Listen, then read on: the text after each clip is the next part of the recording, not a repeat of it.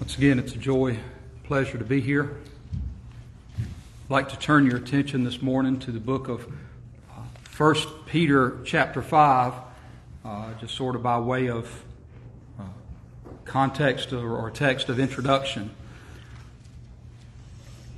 First Peter, chapter 5, he says to us, beginning with verse 6, Humble yourselves, therefore, under the mighty hand of God that he may exalt you in due time. Peter tells us how to humble ourselves under the Lord. He says in verse 7 casting all your care upon him. Why should I cast all my care upon him? Peter says, For he careth for you. You know, in the last few weeks, we've uh, been focus somewhat on the subject that God cares. God not only cares, but He cares for you. It's one thing to say that God cares, it's another thing to say that God cares for me. It's one thing to say that there is a God, by the way. Even the pagans believe that there is some kind of God. They may not know who or what he is, or who or what it is. Maybe it's karma. Maybe it's the force. Maybe it's the influence of the universe. They may not know who or what it is, but they think that there is some being out there somewhere. But if he does exist, he probably doesn't care about us.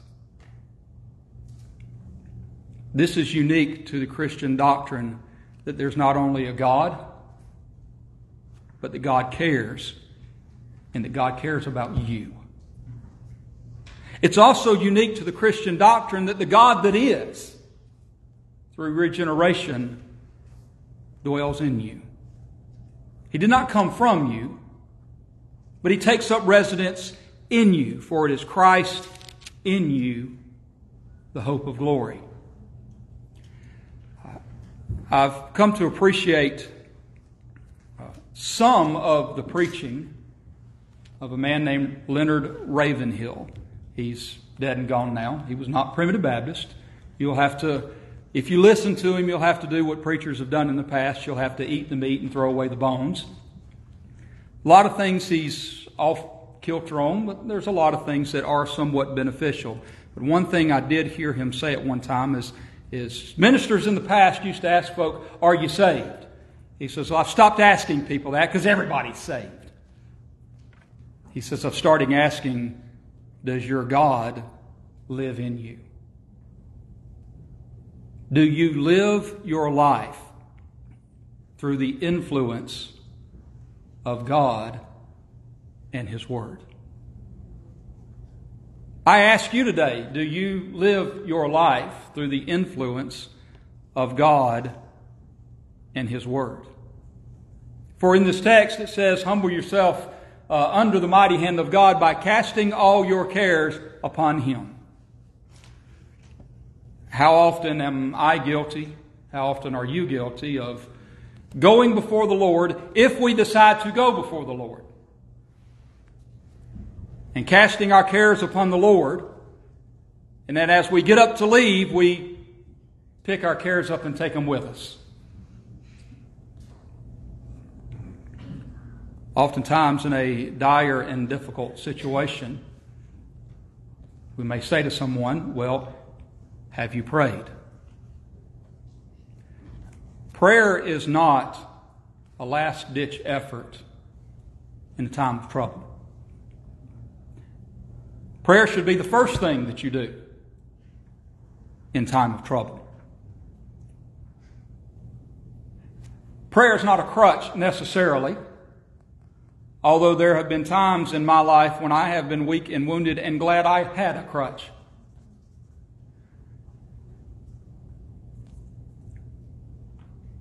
Prayer is the first thing that ought to be on the mind of God's people when trouble comes. So today, we'd like to bring you a message entitled God Cares. A story told in four acts. There are four situations laid out in God's scriptures that show us God cares. First one that we will look at will be found in the book of Jonah. The second and third that we will look at will be found in the New Testament, particularly in the Gospel of Mark, wherein the disciples, in the first instance, are on a ship with Jesus. In the second instance, they are on a ship without Jesus. Now, I need to make a disclaimer here. The disciples just think they're without Jesus. They think they're without Him because they can't see Him. We oftentimes think we're without God just because we can't see God. But we have to remember, even though it is a dark and overcast day and we cannot see the sun, the sun is still shining. You just can't see it. So the first act is looking at Jonah. The second and third acts will be looking at the disciples with Jesus and without Jesus. And the fourth act we will look at in the book of Acts 27, the Apostle Paul. All four of these instances have several things in common. Uh,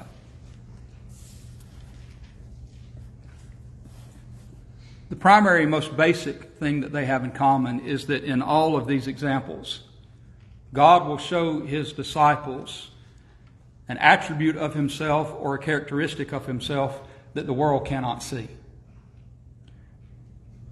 That should be most important to us, is what we can see and what we can know about God.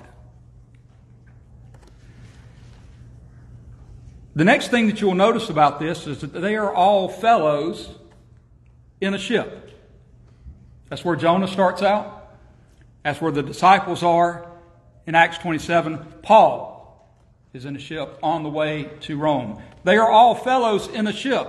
There is fellowship in these texts. I mean, that may seem quite trivial to you, but that's exactly what fellowship is. It's fellows in a ship, headed the same direction, on the same course, in the same situation, but maybe not the same responsibility in the situation. Everybody in the ship does not have the same job. They all have different jobs. From the man swabbing the deck to the man in the crow's nest. They're all different, but they're all important.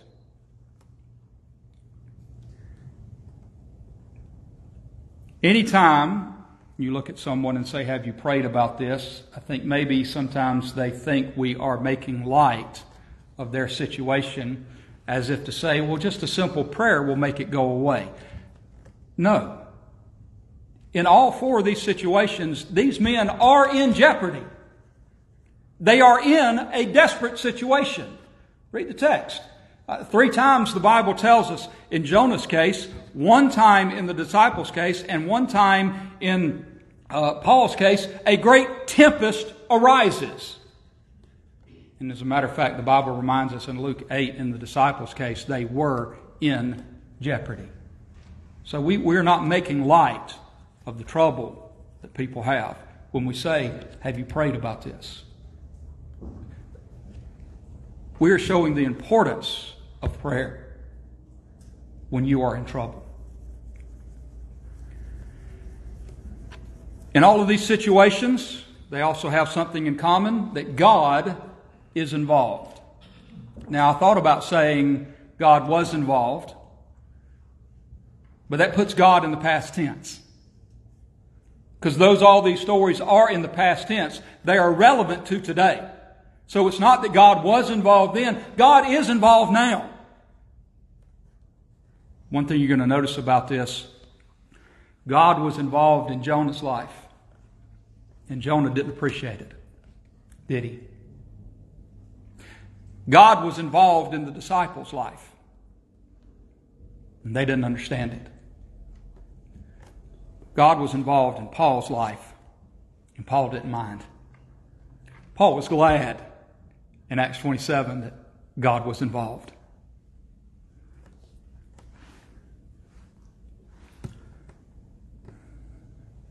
Last thing you'd like to look at here is that in all these situations, others are affected by God being involved with the disciples.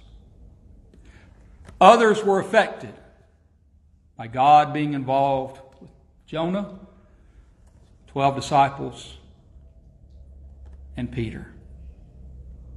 And so oftentimes, if we forget that sometimes God works through us for others. And oftentimes we forget that God works through others for us.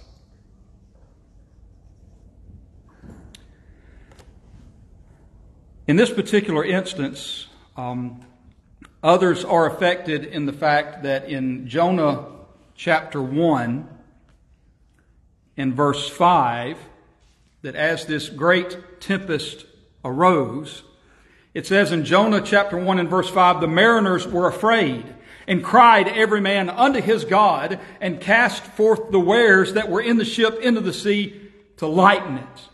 So this great storm arises and they're not at this time privy to why this storm is here.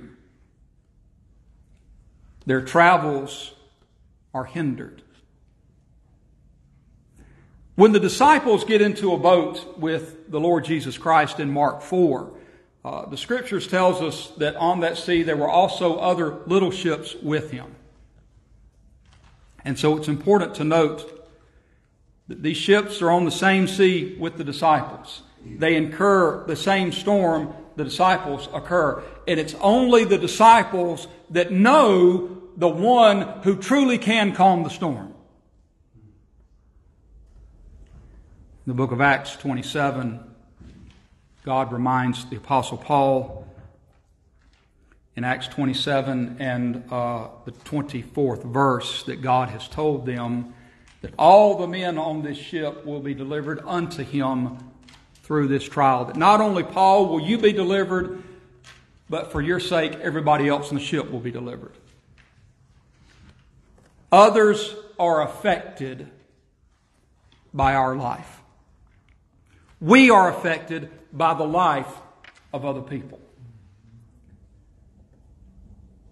And if there's no other point you can get out of that, the Bible tells us that God hath forgiven us for Christ's sake.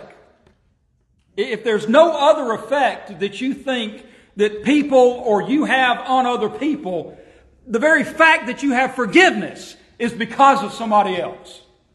It's because God hath forgiven us for Christ's sake.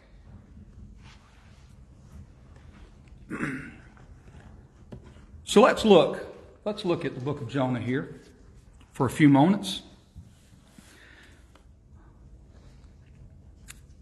Y'all, y'all have read the story of Jonah, right?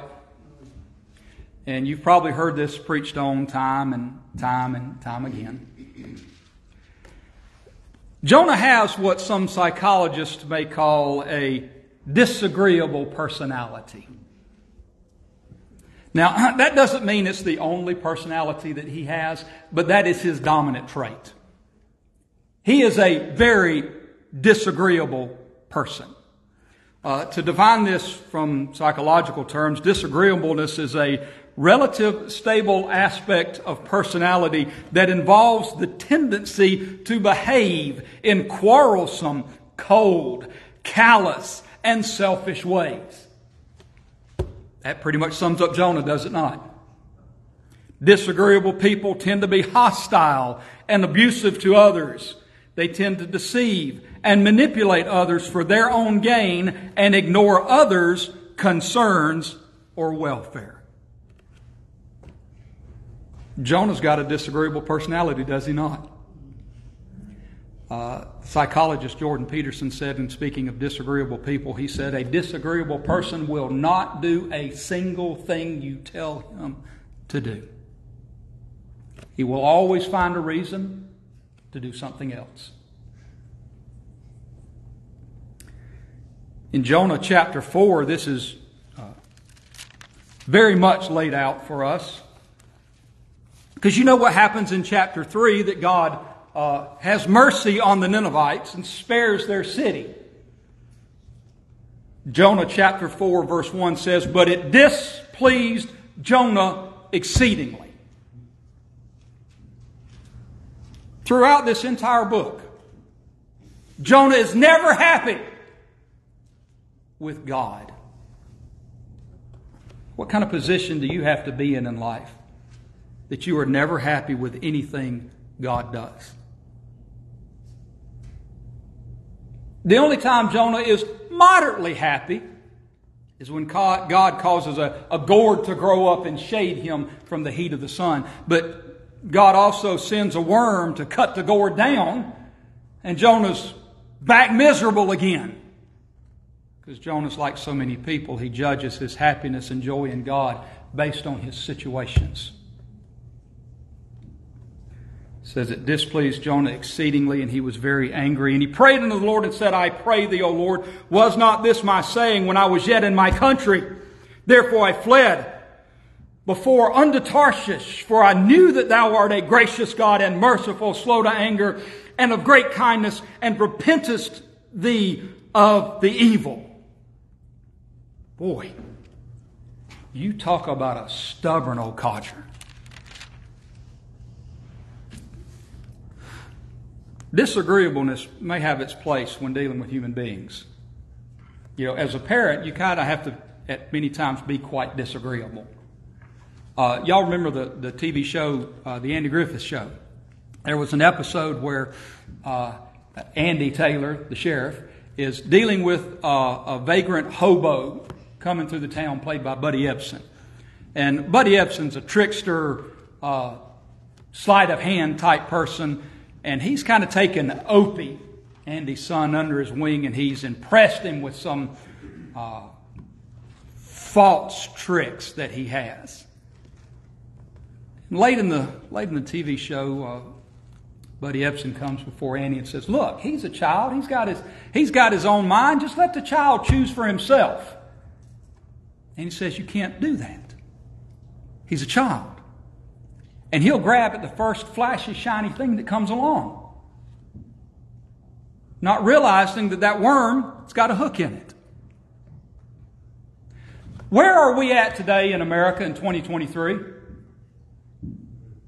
Where are we? We have liberal parents on the news declaring how proud they are that their children have taught them about diversity. Children have no idea what they want to do or be when they're four years old, when they're six years old. Some of them at 25 have no idea who they are and what they want to be.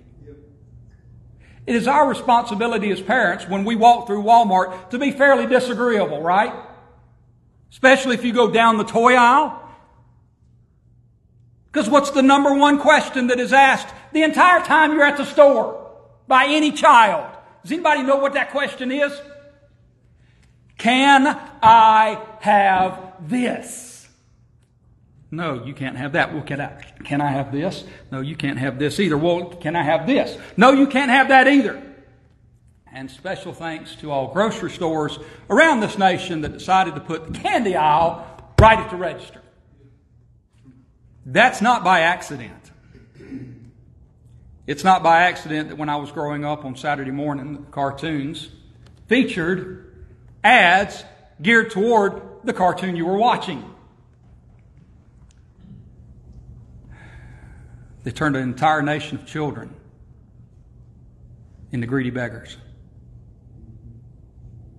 I'm a product of that. I know what I'm talking about. as parents, we have to be at times fairly disagreeable. To teach children self control and self discipline and self restraint. But when it comes to disagreeableness with the Almighty, This variable has no place between us and God. It is simply, Lord, what would thou have me to do? Now, we may not understand it, as the disciples don't, but it doesn't mean that God is wrong. It just simply means we don't understand yet. Now, we've asked you before in times past that when you read Bible stories, who do you think you are in that situation? Which person do you identify with the most? And we all want to identify with the hero of the story, right? Well, who are you in this situation? Maybe you're just the ship, right?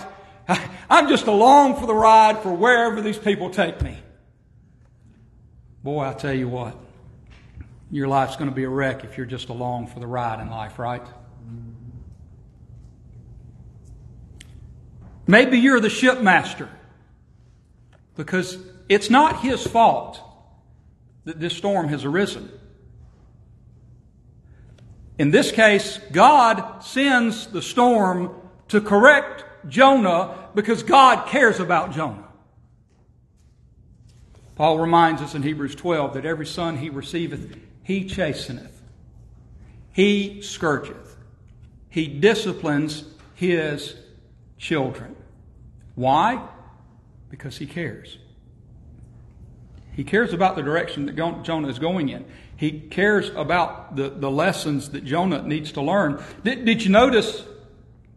Did you notice in reading uh, in Jonah chapter 1 and, and in chapter uh, 2, I believe it is, there's four times that the Bible tells us Jonah takes a downward direction.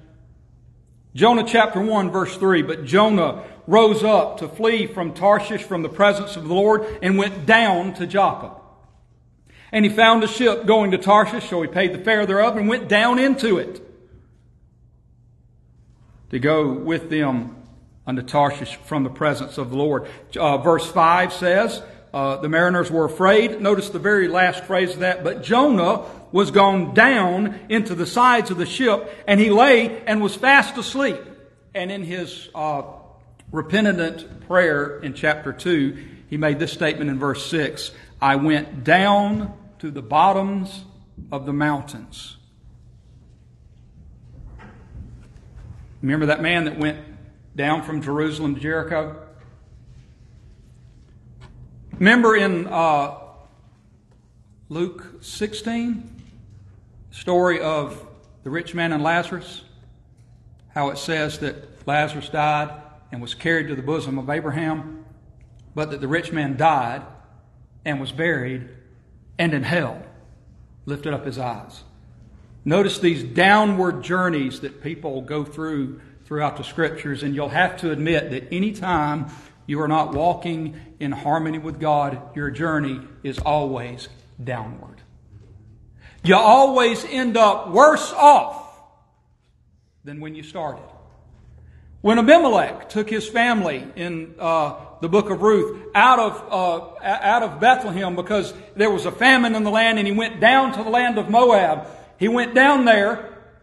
He died. Mahlon died. Chilion died. His two sons died. And so Naomi, his wife, is left. And when she returns back to the land, she says, I went out full, but God brought me back empty. Anytime a child of God walks away from the leadership of the Lord, the journey is always downward. And it's always worse when you get done than when you started. And these men are affected by Jonah. It's not the shipmaster's fault, though, that this storm arises. But he and his crew are fighting to overcome the adversity. And they're also fighting to overcome the adversity when the pro- person who's the problem is revealed. Jonah tells them, This is my fault. And what you need to do is throw me overboard, and your problems will go away. And the shipmaster says, Excuse me? You see, uh, this first act is that Jonah is down in the bottom of the ship asleep. And he's saying, Hey, just act like I'm not here. Just let me get a point farthest away in the bottom of the ship. I'm going to go to sleep, and you just act like I'm not here. Well, the midst of this storm, as he is asleep, shipmaster comes down and awakes him. I dare say that times in our life, maybe we have Uh, sort of been at the mercy of those around us. Sometimes you're, you're just a peon in the workforce and you just kind of go where work dictates you have to go. Maybe you are kind of driven where these people take you. Maybe you are, in some cases, the shipmaster. A problem has arisen in the family or at work, or maybe at church. A problem has arisen, and it's not really your fault. I got you on that one. Or maybe you're Jonah, the one who's most at fault is the one who's most asleep. The one who has the ability to call upon the true and living God and recognize the true solution to their problem is asleep. He's indifferent to the struggles of the rest of the people on the boat. Jonah says, just act like I'm not here. But that's not what the shipmaster says. No, the shipmaster says, uh, where are we at here? In Jonah chapter 1 verse 6, he says, So the shipmaster came to him and said unto him, What meanest thou, O sleeper? Arise, call upon thy God, if so be that God will think upon us that we perish not. Hey, wake up and act like you care.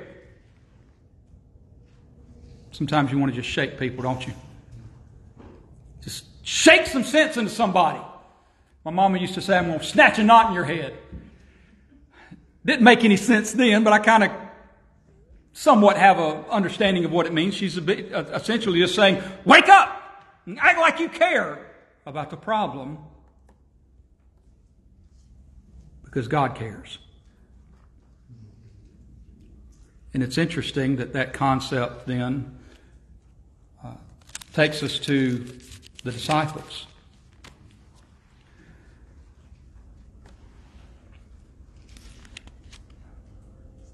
We know that Jonah is in a great storm because Jonah is going the wrong way.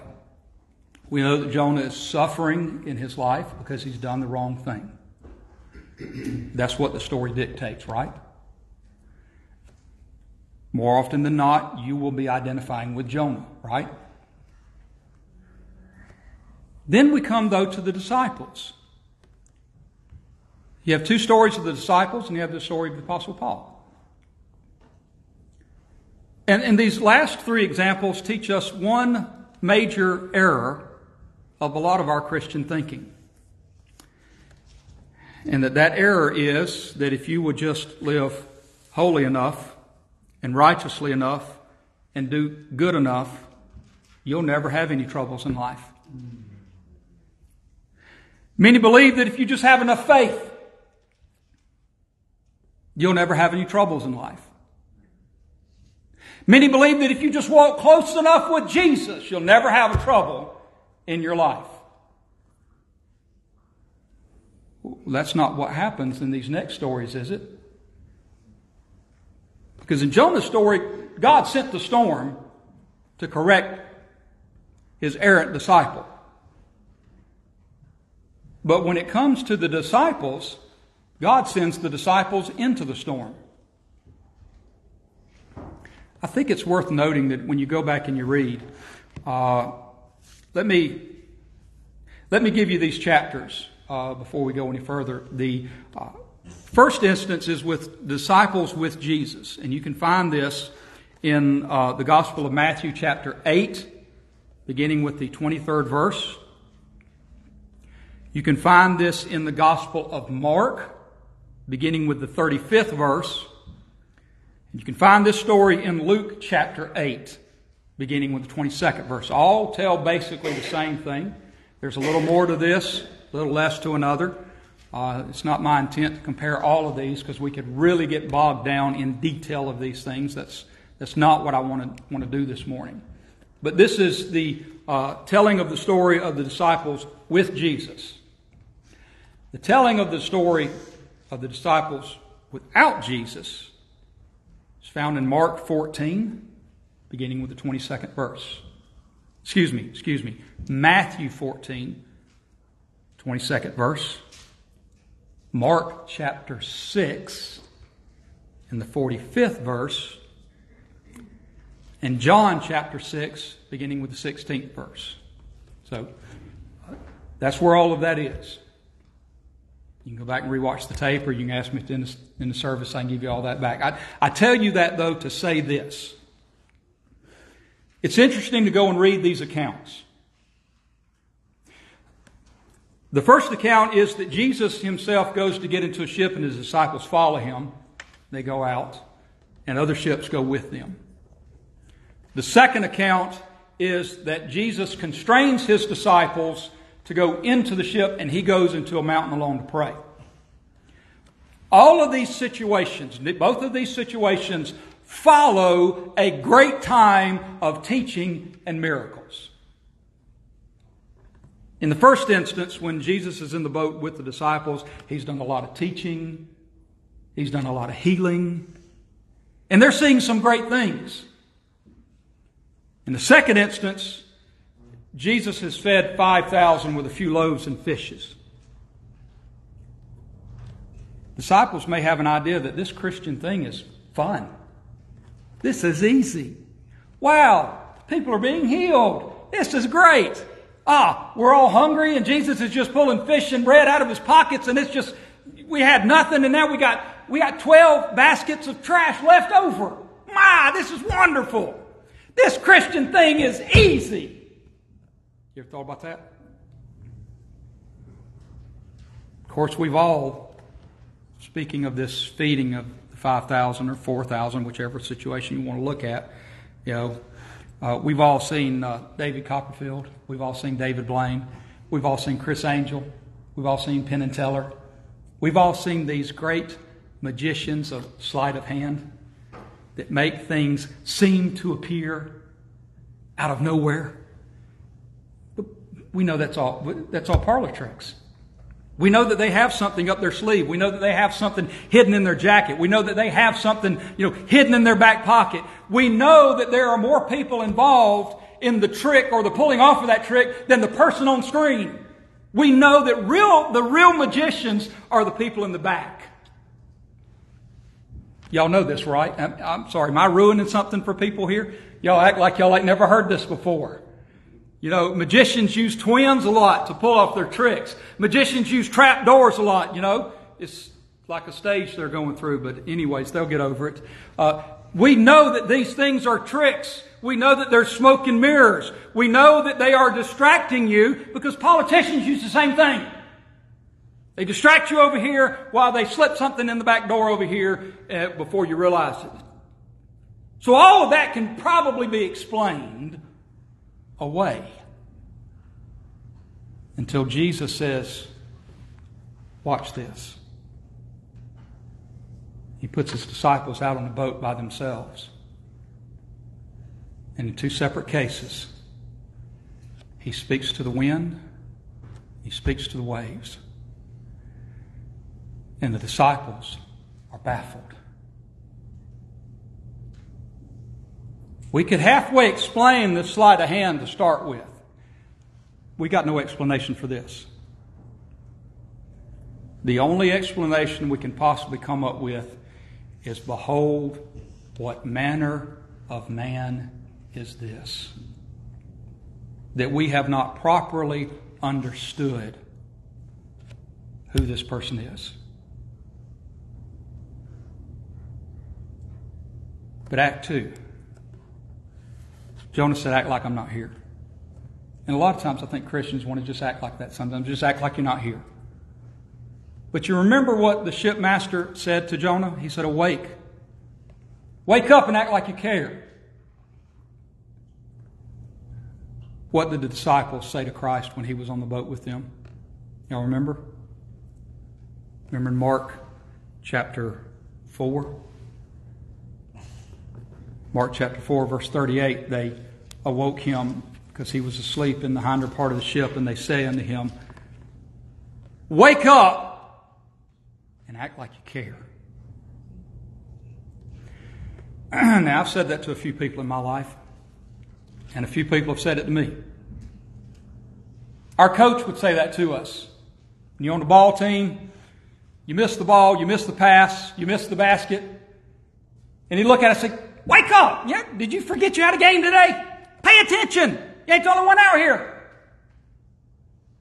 But can you imagine the gall of a sinner saying to the Savior, Wake up and act like you care? It's a wonder he didn't just drown the whole boat at that point. But you know what? That's not what he said to them. He said, Let's get into this boat and let's sail to the other side. He did not say, Let's get in this boat, go out in the middle of the sea, and drown and die. So, in the second instance, when Jesus comes to them walking upon the sea, as soon as he got into the ship, the wind ceased. And it says in Mark chapter 6, the 51st verse, that he went up unto them into the ship, and the wind ceased. And they were sore amazed in themselves beyond measure and wondered, for they considered not the miracle of the loaves for their heart was hardened. You know, they say to the Lord, they awaken him and they say, Act like you care. But what does this text say? It says, They considered not the miracle of the loaves. Act number three. Hey, disciples, act like you remember. Act like you remember what Jesus just did for you. Boy, aren't we, aren't we kind of guilty of that? Aren't we all kind of guilty at some point in our life of forgetting sometimes what God has done for us? Something happens wonderfully on Sunday. This, this is going to be a wonderful message. Best message I ever heard. And then I wake up on Monday morning and I completely forget everything the preacher said. I completely forget everything I read in the Bible that ever at any point gave me hope. Because something happens on Monday, something happens on Tuesday. Oh dear, something happened on the way to church. I mean, cause, I mean, that's right. If you're ever going to have trouble in the week, when's it going to happen? Sunday morning, right? Have y'all ever had any trouble during the week like you have on Sunday morning? If you ain't never had trouble on Sunday morning, you ain't never tried to get a three year old dressed for church. My kids were little, we tell them, get dressed. Put your shoes on. Now, what I meant was, get dressed, put your shoes on. What they heard me say was, get naked and stand in front of the TV. Where are your shoes? You just had them on. Oh, no. But I put a, you just had them on. Where are they? Oh, no. Fine. You know, about the time you got about three children or four, you know, as Tim Hawkins said, if they leave the house with one shoe on and a flipper, who cares? That's the best I can do. And sometimes, sometimes it is. Sometimes it's the best you can do to just get them there.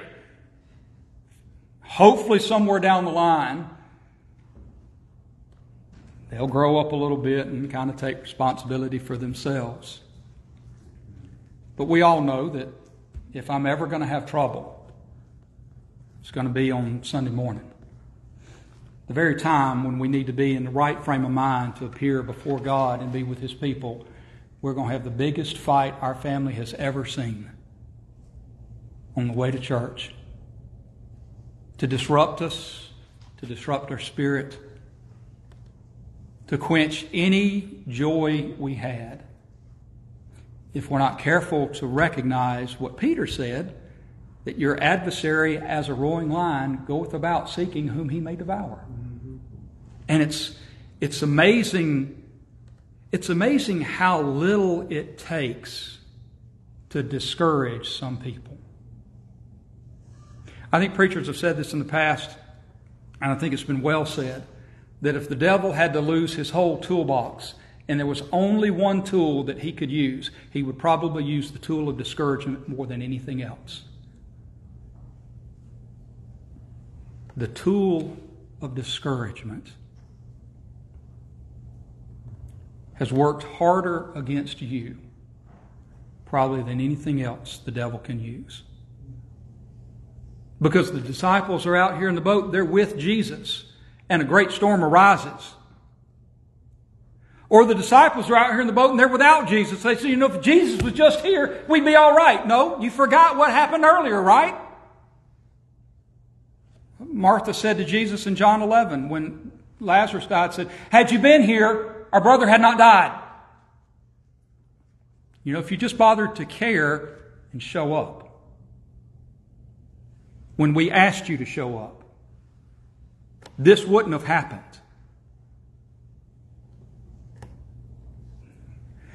Well, this is getting ugly, isn't it? But I'm, I'm guilty of the same thing. You know, if the Lord had just answered my prayer when I prayed it the first time, I wouldn't be in this position. And yet, Jesus said that this death of Lazarus or this sickness is not ultimately unto death, but unto the glory of God. What would I have known about God had He answered my, pra- answered my prayer and not gone through the trouble? What would I know about Him? What would I know about God had I not had any troubles compared to what I know about God now in my troubles? He hasn't always promised to deliver us from our troubles, but He has promised to be with us in our troubles. He did deliver the Hebrew children from the fiery furnace, but He was also with them while they were in it. And so often people forget about that. It's probably hotter than you want it to be, and it's lasted longer than you want it to be. But if Christ is there, Christ is there. And there's still hope.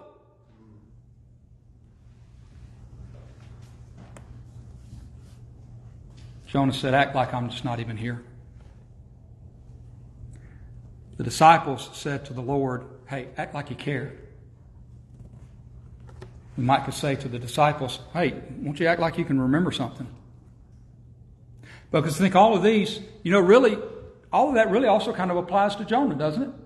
Hey, Jonah, act like you remember something here. Act like you remember God. Act like you remember God cares about more than just you. So God sends a storm to adjust Jonah's viewpoint in life. God sends the disciples uh, to correct them and also teach them things that you can't learn standing on the seashore. The miracles and the healings are all classwork. What you learn in that class is to be carried out into the world and used on a regular basis. See, this is the fun part of Christianity right here, right? Coming to church. Singing is wonderful, the prayers are delightful, and the preacher is okay today. Not a whole lot going on, not a lot of pressure, We just sit and we listen and we learn. We serve God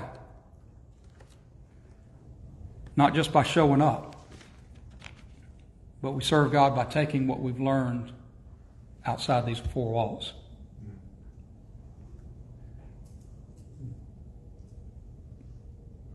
So in Acts 27, though, we come to the fourth and final act. Jonah said, Act like I'm not here. The disciples said to the Lord, Wake up and act like you care. Disciples also needed to act like they remembered. But in Acts 27, God sent the storm to Jonah. God sent the disciples to the storm. But in Acts 27, God sends hope. Paul is in a mess of trouble in Acts 27. That's not really his fault. Paul's a preacher of the gospel. He will soon be taken to Rome, but he's got to go through this to get there. Paul's an individual that kind of understands who he was and who he is now. And in some cases, he's the kind of individual that understands the difference between why me and why not me. Right? I mean, I've had troubles in my life, and I want to ask the Lord, why me?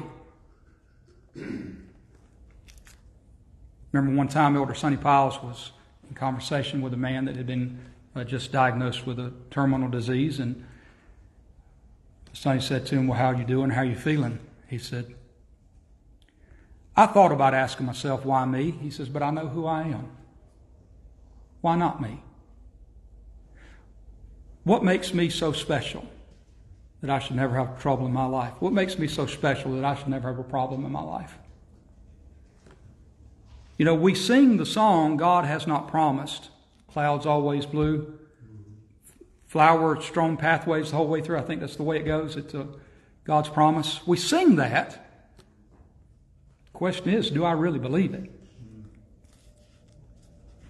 And Paul warns them in Acts, Acts 27. He, he warns them that if you go on this journey, it's uh, uh, verse 10 of Acts 27, that he says, I perceive that this voyage will be with hurt and much damage, not only of the lading and ship, but also of our lives. But uh, Paul's got something against him here.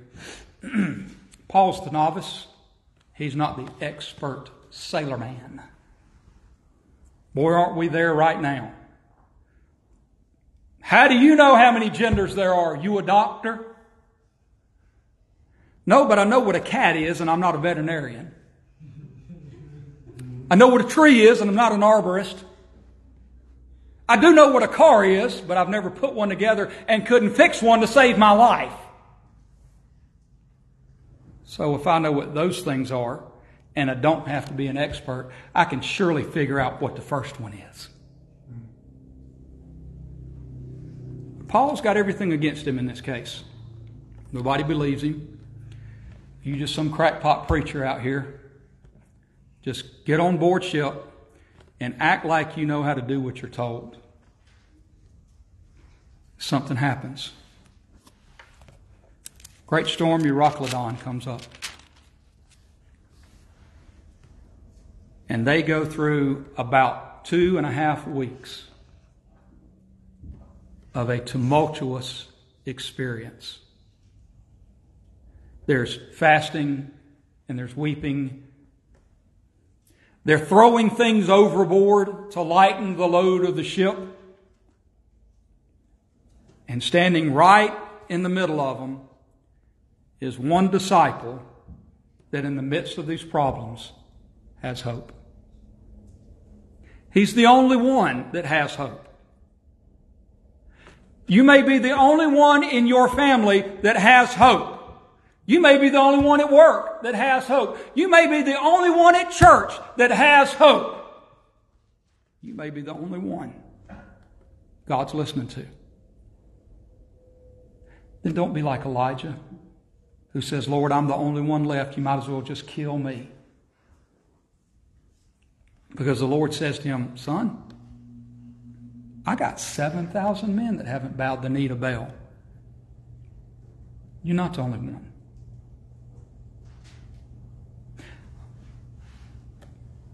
Paul says in verse uh, 18 of Acts 27, he says, And we being exceedingly tossed with a tempest, the next day they lightened the ship. And the third day we cast out with our own hands the tackling of the ship, and we neither sun nor stars in many days appeared.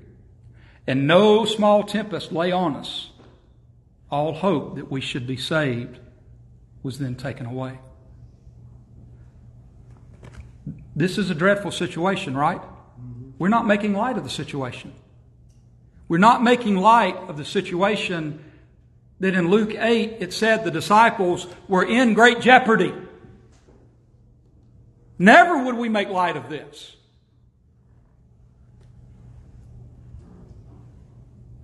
It says in verse 21 But after a long abstinence, Paul stood forth in the midst of them and said, Sirs, you should have hearkened unto me and not have loosed from Crete, and have gained this harm and loss.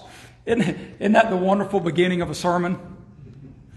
Nanny, nanny, boo, boo, I told you so. Isn't that something?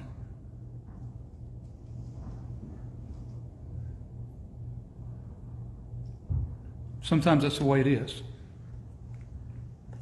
We need to be reminded that we were told so.